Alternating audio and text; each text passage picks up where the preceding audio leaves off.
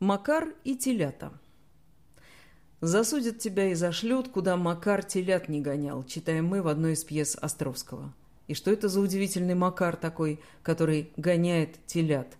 Далеко, в самые отдаленные недоступные места. Вот что означает выражение «куда Макар телят не гонял». Оно известно очень давно, а вот откуда взялось, языковеды могут только предполагать. Словарь русской фразеологии под редакцией Макиенко делает такое предположение. Выражение восходит к фольклору, где имя Макар ассоциируется с крайним неудачником, бедным, несчастным человеком.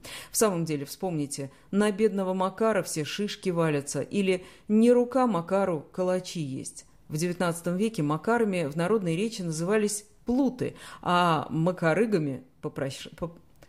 а макарыгами – попрошайки.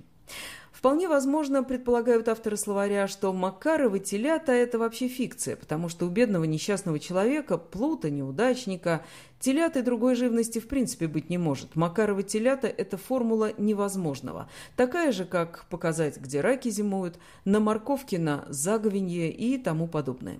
Интересно, что раньше в выражении про Макаровых телят отрицания не было. Пошел к Макару телят пасти, то есть э, отправился неизвестно куда, отправлен в далекую ссылку. Отрицание, по мнению языковедов, лишь усилило экспрессивность выражения.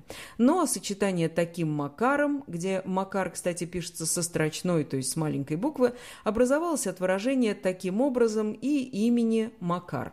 Это не первое выражение, образованное от личного имени. Вспомните «подкузмить» и «объегорить». Вот таким стал быть Макаром.